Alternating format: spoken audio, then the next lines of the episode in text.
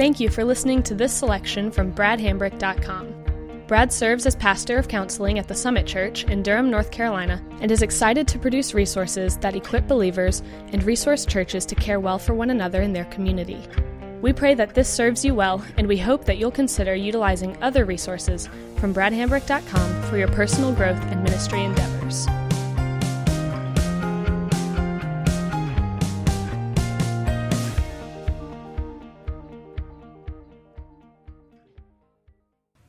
So, with that, uh, we now turn to our, our final question of what is wisdom?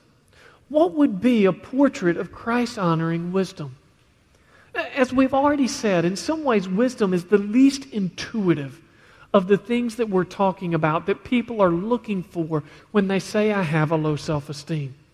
And so here's why wisdom made the list. Because oftentimes, when I would be hearing people talk about a struggle with low self esteem. As I ask more questions, what they would be saying is, I've just made a lot of bad choices. And I don't really trust myself to make better choices. And I look at the choices that I made, I feel this sense of shame. And as I look at the pressures of life, I think I will probably do the same thing again. I just, I don't, when I think about the choices I make, I, I feel bad. And so if if anything that we've talked about to this point is going to be sustainable, it has to be rooted in wisdom. And so we start with a definition again. Biblical wisdom refers to the principled pursuit of pleasure. Now, pause here and say wisdom is not stoic, it is not emotionless. Wisdom is not the accumulation of information. Wisdom is the passionate pursuit of an enjoyable life, but not to fill a void, but instead to fulfill a calling. Recognizing that those things that God crafted me and set aside for me to do, that life is going to be most enjoyable when I do them in the way that God designed me to do them. Wisdom requires fearing, that is, seeking the approval of God more than fearing, that is seeking the approval of man. The restraint of wisdom does not diminish the intensity of pleasure. It doesn't give us less pleasure, but prolongs the time frame in which pleasure can be savored and the freedom of conscience with which pleasure can be remembered. Wisdom cannot be reduced to a set of principles or propositions. You know, sometimes in the midst of counseling, I'll be talking through some interpersonal conflict and I'll kind of monologue what a response might sound like. And somebody says, Ooh, can you say that again? Can I write it down? Can I just tape what you said and play that for whoever? As if, ah, that, that's what wisdom sounds like. Um, as if it could be captured in a, a set of verbiage. But that doesn't work because wisdom is an expression of God's character in the midst of relationship.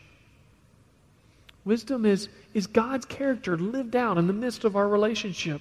Wisdom is a virtue that allows all other blessings to remain good rather than spoiling into a burden. As we think about these things, we begin to realize that wisdom, it doesn't belong to academia. Um, wisdom doesn't even require a high IQ. In many ways, brilliance is capable of more folly than ignorance. I mean, that's called the news. I mean, people who are really, really smart doing things that are really, really kind of what were you thinking? That's usually what makes the news. But it's often because solutions are less complex than our challenges that we dismiss wisdom. I mean, let that sink in for a moment. It's often because solutions, wisdom, is less complex than our challenges that we dismiss it. You know, budgeting. It basically boils down to spend less money than you make. Dieting. Burn more calories than you take in. Those things are pretty simple. We don't like simple. We would much rather have a pyramid scheme or some fad diet that is much more complex because we feel like it honors our dysfunction somehow. Uh, if it's just if it's a little more complicated. But if those things were really true, it would never be sustainable. Wisdom has to be simple to be sustainable. Um, wisdom requires things like patience, self control, listening well, and contentment. Because at its root, wisdom is much more about character than it is about information. The absence of those virtues, and patience, self control, um, contentment, they will devour anything that the wise implementation of massive amounts of information could create. Now, wisdom is not against passion and action, anything like that. It just doesn't view those things as higher virtues than things like patience and self control and discernment. And so, as we walk into what does it look like to live wisely, we're going to look in three areas of life, kind of three parameters of wisdom impulse control, fear of rejection, and fear of failure. And so, as we look at impulse control, that first parameter is delayed gratification. That a first part of wisdom is to put honor and integrity before pleasure. That I can wait for the good things that God would give me until circumstances allow. So we would say it this way Wisdom allows the risk that we take in confidence to fulfill our purpose, to be acts of faith instead of blind folly. Too often, we'll take the example of finances again. Somebody's trying to figure out what they're going to do buying a house, buying a car, sending their kids to private school, and they somehow think that, that just, ah, you know, I'll trust God enough, I'll do this without ever looking at numbers. That's not faith. It's wisdom that causes us to look down and make sure that the things that we do in confidence and with purpose are actually acts of faith instead of blind folly. Wisdom allows us to adapt to the preferences uh, and culture of others without surrendering our identity. Again, as those who seek to be salt and light in a dark world, as those who seek to be ambassadors for Christ and get to know those who do not know Christ yet, it is wisdom that allows us to reach out to them and to love them and care for them where they are without surrendering or compromising our sense of identity of who we are in Christ. It's wisdom that allows our sense of security to withstand the criticism and misunderstanding of others without giving way to being calloused or closed minded. And I think as we talk about these kinds of things, part of what we recognize is in this area of impulse control, it has a lot to do with understanding our emotions and being able to regulate our emotions well. And emotions is one of those things that we rarely ever receive any instruction on. One of those really important life that when we have to learn lots of other stuff, nobody ever really teaches us about emotions. In that sense, it's kind of like parenting. One of those really important parts of life that nobody ever tells us how to do. And so, uh, in Appendix D uh, in your seminar packet is an attempt that if you say, I don't understand emotions. I'm not sure that I pair the right emotion to the right circumstance in a way that, that, that it just it, it's healthy and it's what God would have me in responding to a situation. It is meant to help you with that. But for a moment, I'll just walk through some things that emotions do and some things that emotions don't do, or at least shouldn't do. What are some good things for emotions to do in our life? Emotions motivate. Uh, I mean, pleasure.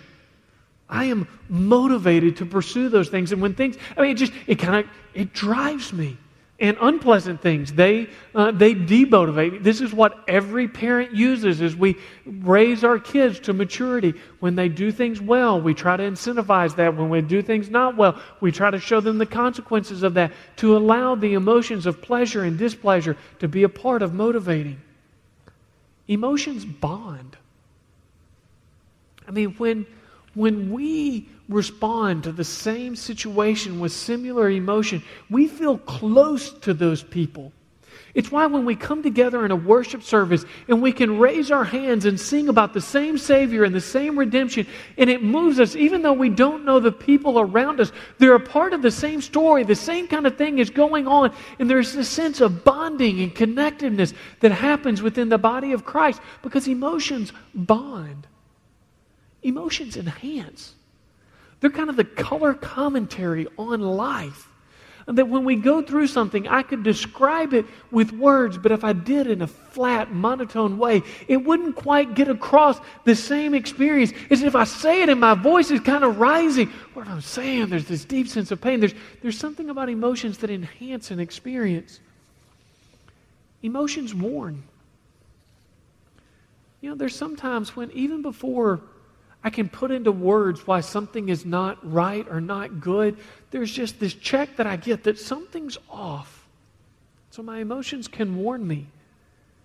Emotions memorialize, they make things stick in our memory those memories that are most vivid to us are usually connected to times that have strong emotions with them because there's something about, even at the neurobiological level, the expression of emotion and what's going on in our brain that, that encapsulates memory. And so emotions memorialize and emotions express. Even if we take a passage like Romans 8 26 where it says the Holy Spirit intercedes for us with groans that are too deep for words to express. There comes to a point where words aren't quite adequate for what we're experiencing in life. And I think another place that we experience that sometimes is in music. I mean, you can take a song, and there's something that can be expressed through the music in the background, the performance of the song, that it's, it's more than the words.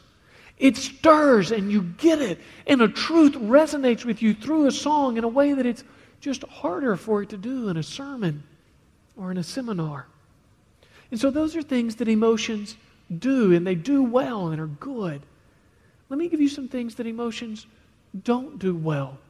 In that, if we try to rely on emotions for these things exclusively, it will result in poor impulse control. Emotions do not decide. You know, if, we, if we just make our decisions by going with our gut, there are way too many situational variables and situational pressures uh, that can lead us astray. Uh, emotions should not adjudicate. You know, feeling good about something does not make it moral. I can't tell you the number of people who have talk to me about situations where the choice that they were making was clearly against Scripture. And they make a statement like, you know, I've prayed about it and I really feel like I'm okay with it. That does not make it right. That means you have a seared conscience. That is what Scripture would call that. And so, just the emotion of peace by itself, if it's something that's a moral decision and you feel okay with it, that should be a warning more than a validation. Now, if you're trying to choose between the blue shirt and the yellow shirt, and you go, yeah, I just, I kind of feel, okay, that's cool, because that's not a moral decision. Emotions uh, should not uh, exclusively confirm. You know, just because I get on the backside of something and it was a pleasant experience. Well, there are plenty of things where the short term pleasures of this world that our immediate response to that is going to be kind of like, yeah, that was nice but it doesn't necessarily mean it was good. Emotions should not be absolutely trusted. Emotions are going to fluctuate. There's lots of things, uh, physically and situationally, in all kinds of ways, that influence our emotions. And then finally, emotions should not be used to change life. Uh, this is the root of a lot of addiction, where people feel overwhelmed by a certain circumstance and they just want to feel better. And so they turn to their substance of choice to manipulate their emotions in order to try to feel better. Or somebody who goes from relationship to relationship because they feel bad and they just want to get caught up in the arms of another person to make it go away and forget about it for a little while. And so when we use emotions for things that they were not intended for, then what it does is it hampers our impulse control. It does not allow us to live by the wisdom principle of delayed gratification that would let us look back on the choices of our life and have a sense of self that was satisfying and good. A second part of wisdom is wise vulnerability. Uh, this is what allows us to overcome uh, the fear of rejection. Now, I'll put the description of wise in front of vulnerability because sometimes we hear the word vulnerable and we, we hear somebody asking us to be vulnerable, and it kind of comes across like I just need to emotionally vomit my entire life to every person every time I see them, and I'm just going to tell everybody everything about me all the time, and I'm going to be this social outcast of a freak if I do that. It's not, it's not what we mean when we say wise vulnerability. Here's our definition of vulnerable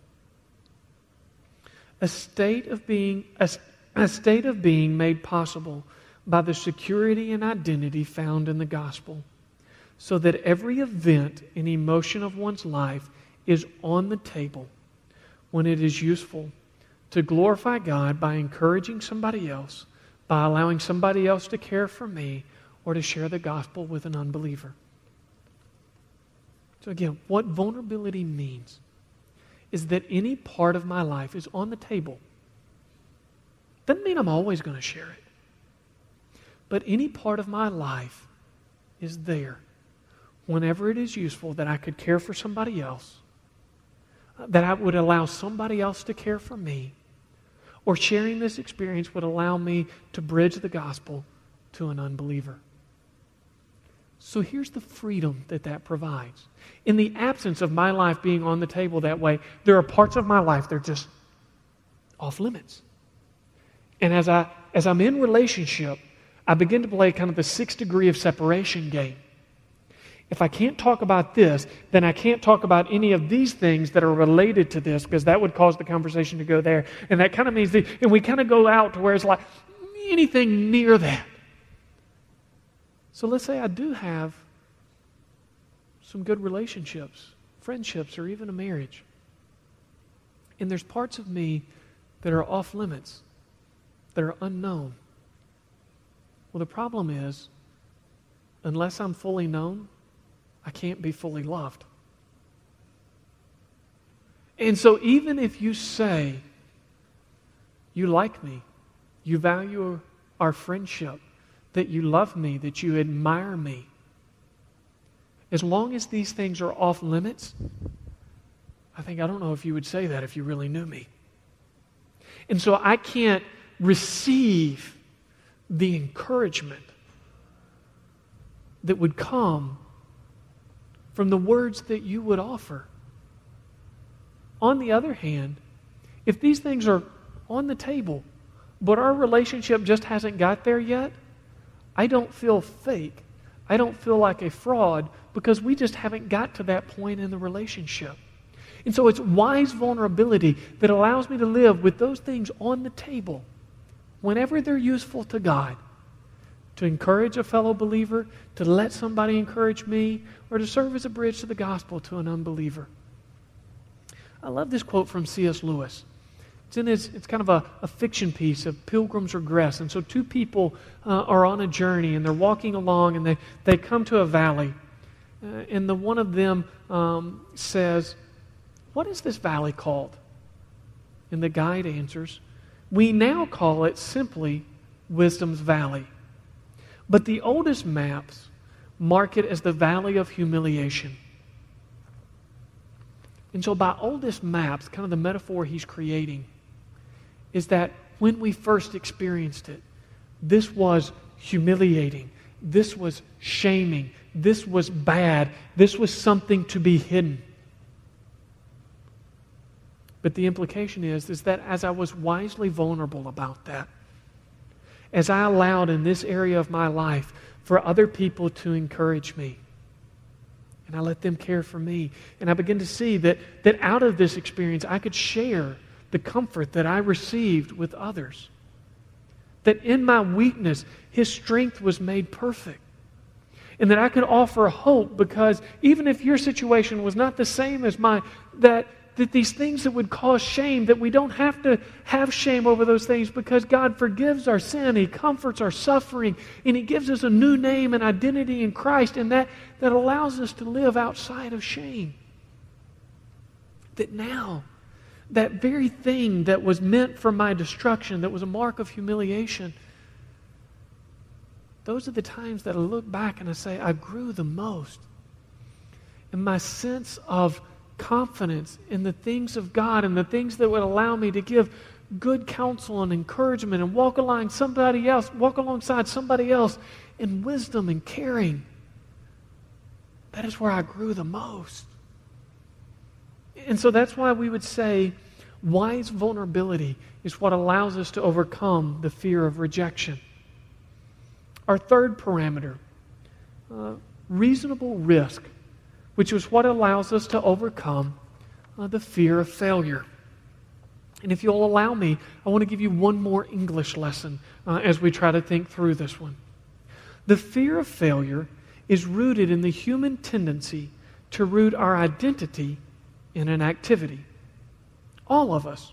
We tend to turn verbs into nouns. If we run, which is a verb, we call ourselves a runner. Even Forrest Gump didn't run all the time. But, I mean, if we run, we call ourselves a runner. If we study, we call ourselves a nerd. If we fail, we call ourselves a failure. And what we tend to do as people, for better or worse, pride or shame, we turn verbs into nouns. And part of what it means to submit to the lordship of Christ is not just to follow all of his moral commands.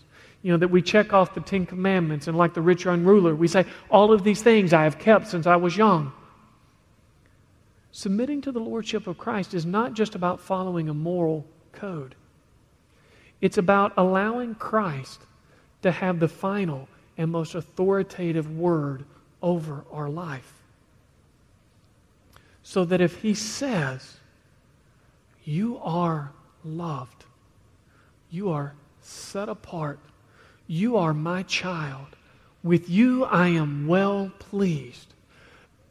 Part of submitting to the Lordship of Christ is to allow those words to have a greater resonance and significance than what any other voice in our world would say. And that's what allows us to face failure. Because if we think about it, every significant thing that has ever happened in the course of human history has been a byproduct of failure. I mean, we all know the story that uh, Mr. Hershey went bankrupt some 37 times before he, you know, got into the chocolate industry. Uh, and Edison had so many, you know, inventions that tanked before he came up with the light bulb. And just anything that any human being has ever done that was of any significance. Any pastor who has preached a good sermon has preached a lot of duds while they were figuring it out. There is nothing that has ever been done in the course of human history that did not have its origin in failure. And it is when we allow Christ's word to be the final word over us that we are willing to risk failure with our eyes open and our head up in such a way that we can learn from it and redeem it and see what God would do in the midst of it that gives us the confidence even to fail for the glory of God. So, one final quote from Paul Tripp. He says, To live for yourself is to rob yourself of your own humanity. To place me at the center of my world is to be subhuman. It is only in living for Christ that we actually begin to become what we were meant to be. And so, if you ask me, Brad, how do we take this seminar and we use the things that we've talked through to help us to do what Paul Tripp says to, to live a fully human life in the redeemed sense. Here would be my advice it would be to go through this material with someone that you know and trust and like. Because I think more than the content, more of going, ah, here's three points of confidence, and here's three points of security, and here's five things that distract us from purpose. Let me memorize that and tackle it, and I'll get it. More than that is going to be beneficial. Going through with somebody who you know and trust and like, and letting them get to know you. And letting, letting yourself experience that being known allows me to experience more of what God is doing than when I hide all of that stuff, the good and the bad. And as you do that, whether it be, you know, maybe it's you and a friend, or you and a mentor, or you say, I've got somebody that I'd like to mentor me, but I don't really know what that would look like. You use this to start that kind of relationship. Or maybe you're in a position where you're mentoring others, and this is something that you could use. Or it's your small group, and sometime when we're not in alignment as a church going through the sermon series, you just say, We're going to take six weeks and study this as a small group. But as you do that with people that you know and trust and like, that you seek to grow in proportion. Because I think you can get this pretty quick. If you're high on one and low on others, it's not going to be good. So if we put these on a scale of 1 to 10 and say you're like a 10 on confidence and a 2 on wisdom, that's not good. Uh, that may make the news. Um, it, we don't want to be, it would be better for us to be a 6 on each and enjoy that that's where we're at and grow to a seven and get used to the fact that God enjoys seeing his children grow up and mature. And he's not frustrated going, Why are they still a six? He's going, I love seeing them go from a six to a seven. And that's why we offer you kind of a checklist on the back of each of these areas so that you can go through and just kind of see which of these and where am I at and where are my strengths and where are my weaknesses so that you can grow as a child of God who has a father who enjoys every bit of your maturational process. And so, with that in mind, uh, let's pray to Him and just get comfortable talking this way to Him about the things we've discussed. Lord, we come to you. We are grateful to be your children. We are so glad to have a good father who delights in the growth of his children. Lord, we, we're not good in all of these areas. There's areas where we're weak. And Lord, before we were willing to admit that, then our own inhibitions kept us pinned in. And we are grateful that we have the freedom to come to you and others that you are in the process of redeeming and say, This is where we are and this is where we're growing. And I pray that you would use this time that we've used together to cultivate this in the lives of your people, that we would enjoy realizing who we are in Christ, fulfilling the purpose for which you're making us, to do that in confidence and security and living it out wisely. Lord, you are good and we are grateful to be your children.